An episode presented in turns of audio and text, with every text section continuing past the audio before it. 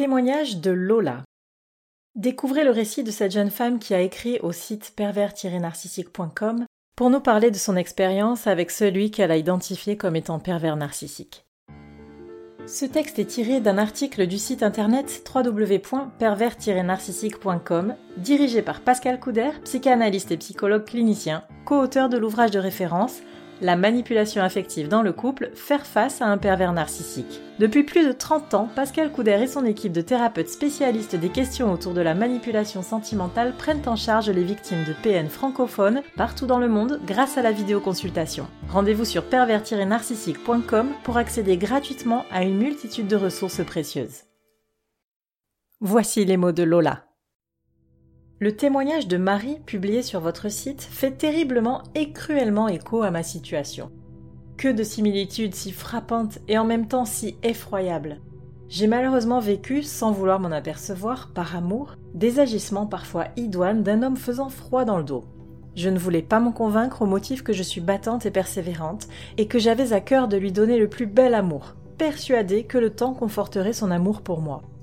Au contraire, j'ai tout perdu, dont la dépossession de mon amour-propre et de la femme que j'étais.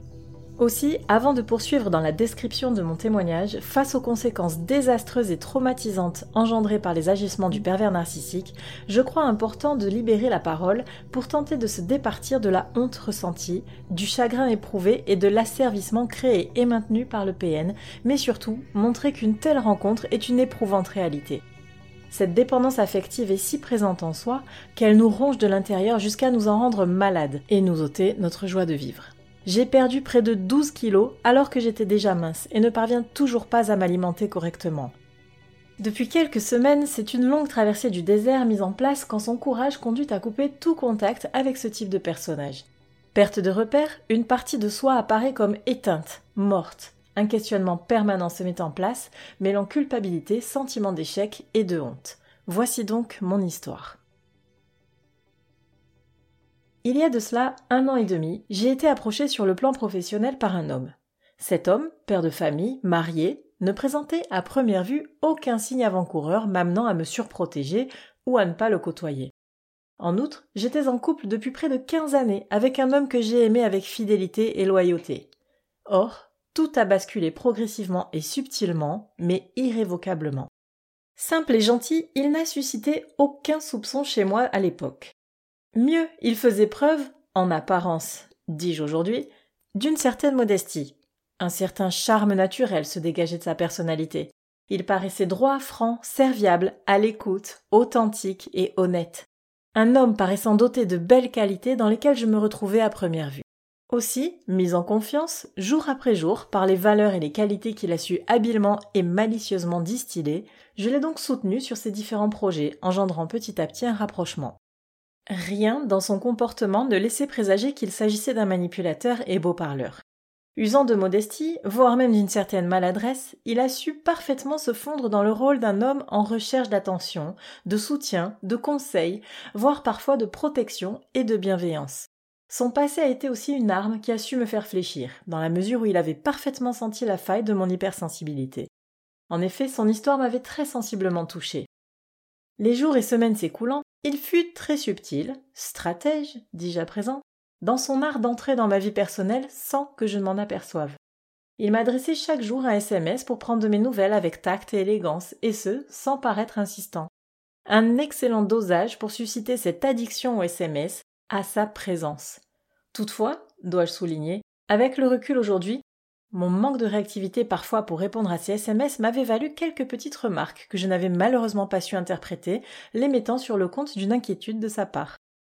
Enfin observateur ou analyste, il a su détecter, identifier mes points faibles et en jouer pour entrer avec prouesse dans ma vie et me détruire au final, à ce jour, moralement et psychiquement. Il est donc entré à petits pas, avec finesse et dextérité. Poli, courtois et très séduisant, il a su être présent au bon moment. Il a su créer la dépendance affective au travers de ses belles phrases. Je n'ai jamais rencontré une femme aussi belle et intelligente, une femme si exceptionnelle avec de belles valeurs. Tu es toute ma vie, je t'ai en moi, je veux vivre avec toi. sans même que mon discernement m'en alerte, puisque le pire est que je me suis toujours tenu loin du genre d'hommes ayant un ego surdimensionné, étant imbu de leur personne et valorisant à outrance leur corps. Sa simplicité, son naturel, sa relative ou pseudo-franchise, qualité auxquelles je suis attentive, ont contribué à ce que sa présence devienne essentielle dans ma vie. Une image d'un homme gentil, brave et généreux se dégageait de sa personnalité, ce qui m'a charmée et séduite au fil du temps. Cet homme a été un très grand observateur de ma personnalité et a su s'engouffrer dans la faille qui a fait tomber mon armure, pour le pire, quand le rideau est tombé. Je l'ai cru sincère dans l'amour qu'il me vouait, si bien que je le temporisais, au début de notre relation, sur certains aspects notamment sexuels, où je lui demandais d'être plus dans le dialogue, dans la découverte et le plaisir partagé pour notre épanouissement. Aussi, au fil du temps, je me suis aperçu que si nos moments d'intimité n'étaient pas réalisés comme il le souhaitait, Soit il était critique à mon égard en me rétorquant que j'étais trop rigide, coincé ou vieux jeu, soit des problèmes d'érection survenaient. En outre, encore plus surprenant, quand je lui faisais part parfois, quand il se trouvait loin de moi, de mes désirs, de mes envies de lui, ces derniers mois, il n'hésitait pas à me dire de me caresser seul et qu'il allait m'offrir des jouets à cet effet, puisqu'il ne pouvait pas toujours être à mes côtés. Étant habituellement sensuel, aimant la belle lingerie et prendre soin de mon corps, ma manière d'être, de me faire belle pour le séduire l'avait, il me semblait, charmé au début de notre relation. Or, ces derniers mois, il ne prêtait plus aucune attention à tous ces petits détails, voire était critique et dans la négativité. Ses mains, ses doigts, sa bouche ne se portaient que sur mes attributs bien ciblés, pour son propre plaisir. Il ne prenait même plus le temps de me déshabiller intégralement, plus de préliminaires, des mots quelquefois utilisés relevant du registre très familier, voire grossier, m'apparaissant comme déplacés. Mais pour se justifier, il larguait que ces mots lui suscitaient encore plus de désir et que c'était important pour lui d'aller plus loin sur le registre de la sexualité. Il n'avait qu'en tête la recherche de l'orgasme. De plusieurs orgasmes, démontrant ainsi pour lui sa performance et sa domination très primaire, primate, quelque part. Encore plus surprenant, c'est lui qui se terminait quant à son éjaculation. Il se retirait de moi pour se masturber et, in fine, éjaculer sur mon corps. C'était sa demande, son plaisir. Puis à cette issue, je n'étais autorisé ni à le toucher, ni à le caresser, car soi-disant, cela lui était inconfortable. Je devais le laisser s'endormir sans aucun contact, alors qu'au début, en phase d'appropriation, c'était tout le contraire. J'apparaissais ainsi au fil des mois comme son objet, sa chose de plaisir. Ces moments répétés sont extrêmement ravageurs pour une femme, car elle y abandonne son intégrité et son amour pour soi. Elle n'est plus qu'une coquille vide, un jouet pour le PN. Je dis cela aujourd'hui, mais lors des moments d'intimité, je culpabilisais de ne pas être à la hauteur, me disant que je ne savais pas faire l'amour avec un homme. Rabaissement, honte, asservissement, pleurs, remise en question. Tout y passait. À chacun de ces départs, ce fut pour moi extrêmement douloureux car sa volatilité et son goût à l'indifférence ponctuelle me procuraient un sentiment de vide et de mal-être. Il me disait alors que j'étais trop fleur bleue et que l'amour tel que je le voyais n'était pas de l'amour, mais de l'emprisonnement. Je lui ôtais, selon lui, son indépendance et sa liberté. Je me pliais à sa vision, à ses désirs par amour et dépendance affective. En effet, son absence provoquait un vide incommensurable en moi. Je me sentais perdue, je cherchais à être rassurée. Il était devenu ma raison d'être. Il restait très lapidaire. Amoureuse et éprise de cet homme, et ayant su habilement jouer de mon hypersensibilité et de mes engagements à son égard, il a su s'y prendre pour recevoir de ma part tout ce dont il désirait. C'est là encore qu'entre en jeu la manipulation. Face à des difficultés financières qu'il rencontrait régulièrement, il savait quoi me dire pour obtenir mon aide et mon soutien financier, en tant que femme aveuglée par l'amour que je lui vouais.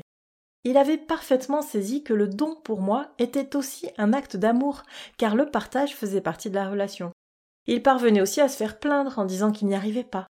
Je lui ai donc servi de roue de secours financière quand plus tard je me suis aperçu qu'il dépensait son argent dans des futilités et non pour assouvir ses besoins primaires, nourriture, charge du domicile. Avant tout, je me sentais redevable de l'aider, de l'accompagner au mieux dans ses projets, mais aussi de le soutenir dans ses difficultés financières qu'il me soutenait passagères. En outre, avide de compétition par rapport à ma situation professionnelle et personnelle, il fut parfois sarcastique. Blessé par ses remarques et prônant le dialogue, je lui en faisais à chaque fois part, et il me rétorquait que j'étais trop coincé et ne comprenais pas son humour. Puis, ma manière de me vêtir a fait l'objet de propos assez surprenants, alors qu'au début, pour me séduire, mon style vestimentaire lui plaisait énormément. Toujours les mêmes arguments servis. Tu ne comprends pas mon amour, tu ne sais pas plaisanter. À repenser à certains de nos échanges, tout était finalement bon à critique.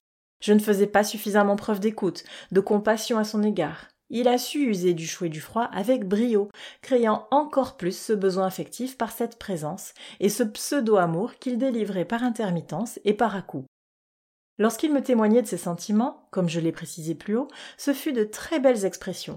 Tu es une très belle personne à l'intérieur de toi. Tu es l'amour de ma vie. Tu vis en moi. Je suis prêt à tout quitter pour toi. Je t'ai en moi.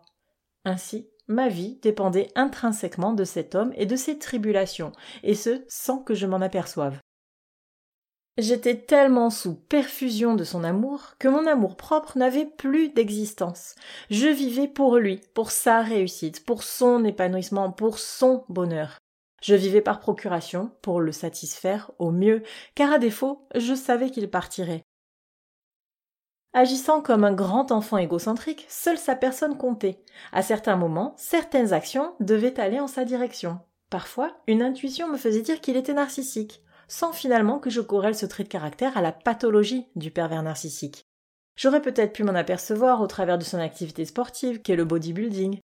Je réfutais l'idée de voir dans cette pratique sportive le cliché de l'homme qui aime à outrance son corps, car tout simplement, je l'aimais lui pour ce qu'il était et non ce qu'il représentait. Courant décembre, il m'annonce son départ de la région indispensable à sa reconstruction. Il me disait ne plus supporter son lieu de vie, que tous les endroits lui rappelaient son passé qui le minait. Aussi, le jour de cette annonce, j'ai pesé chacun de mes mots afin qu'il ne se sente ni oppressé ni englué par notre relation et qu'il ne soit pas pris d'une nouvelle crise de colère ou, comme il me l'a eu dit, de dégager, de prendre la porte pour me rappeler trois jours après en s'excusant. Tout penaud, tout gêné, en apparence seulement. Il me confirme alors qu'il ne part pas pour refaire sa vie avec une femme, mais bien pour se retrouver lui dans une autre ville, que je reste dans son cœur, que je suis la femme la plus importante à ses yeux, que le lien inexplicable, cette alchimie qui nous unit, selon lui, ne sera pas effacé par la distance, qu'elle est éternelle et que bien au contraire, elle sera amplifiée. Puis je l'interroge sur la relation qu'il compte avoir à distance avec ses enfants et du manque induit. Que n'ai-je pas demandé? Excédé car je pense avoir touché un point sensible qu'il ne voulait pas aborder, il me répondit que cela ne me regardait pas, pire, que je n'avais pas à le juger quant à sa décision. Loin de moi, au travers de la question qui fut la mienne, d'émettre in fine un quelconque jugement. Ma question partait d'un bon sentiment. Je me souciais de son avenir. Deux semaines après son départ, je le sentais différent au téléphone. Je lui proposai de le rejoindre car il me manquait. Or, il me paraissait froid, distant, ailleurs, obnubilé par d'autres. Je privilégiai alors le dialogue pour lui exposer mes ressentis. Il me rétorquait que j'étais paranoïaque, que je voyais le mal partout. C'est là le PN dans toute sa splendeur soufflant le chaud et le froid pour désorienter sa victime, puisque par ses SMS ponctuellement, il me témoignait à nouveau d'un lien inexplicable, cette fameuse alchimie ne lui permettant pas de me quitter. Je me rattachai donc à ses écrits. Or, suspicieuse quand mon cœur ne m'aveuglait pas, je ressentais en moi par moments une intuition me signifiant d'un double jeu, d'un défaut de sincérité qu'il me cachait des faits et des agissements. Je l'interrogeai à nouveau. En vain. Ses arguments ne différaient pas. C'est alors que j'ai pris mon courage à deux mains, malgré la peur d'affronter ce que j'allais découvrir. Après quelques recherches sur les réseaux sociaux, malheureusement je n'avais pas d'autres techniques pour corroborer mes craintes car il me maintenait que j'étais trop critique et paranoïaque et qu'il n'aimait que moi car empreint de fidélité et de loyauté. Je peux aujourd'hui, avec la plus grande des douleurs afférentes, confirmer que cet homme a toujours été en recherche de jolies femmes, ses proies. Aussi, la mise en valeur à outrance de son corps bodybuildé et des photos postées dont il a pris le plus grand soin pour les choisir quant à sa plastique, et ce, sans préjugés exagérés de ma part, démontrait bien qu'il s'aimait plus que de raison. Et je n'avais pas eu l'idée auparavant de regarder du côté des réseaux sociaux. Le narcissique semble en faire un support de prédilection pour se montrer à son plus bel avantage. Face à mon dépérissement, j'ai donc pris la décision de fuir ce personnage. J'ai coupé tout contact afin de lui témoigner mon indifférence. Je reçois encore des SMS par lesquels il me demande de le comprendre. Il cherche à me faire faillir à nouveau. C'est une lutte au quotidien face à mes sentiments.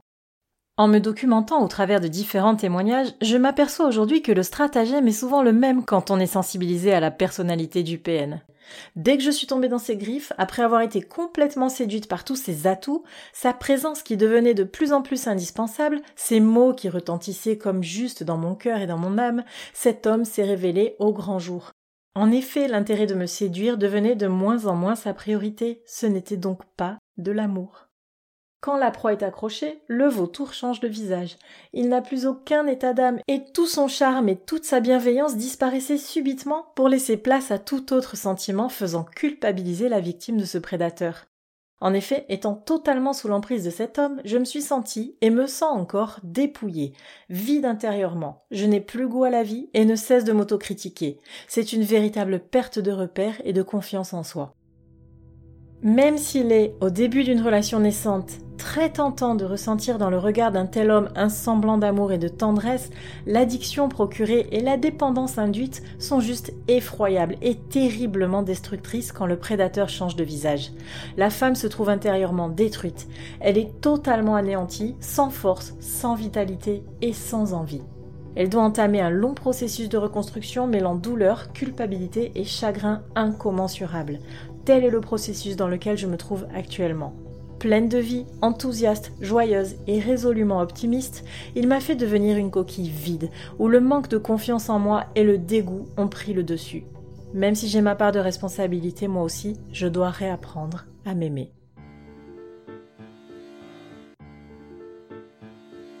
N'hésitez pas à vous faire accompagner par des thérapeutes spécialistes des questions de la perversité narcissique. Rendez-vous sur www.pervers-narcissique.com et trouvez-y de nombreux conseils sur comment gérer la séparation, comment gérer l'après, la reconstruction et vous pourrez également rentrer en contact avec un membre de l'équipe. Ne restez pas seul. Merci d'avoir écouté ce podcast. Rendez-vous très prochainement pour un nouvel épisode. N'hésitez pas à vous abonner pour ne rien manquer des prochaines publications. À très bientôt.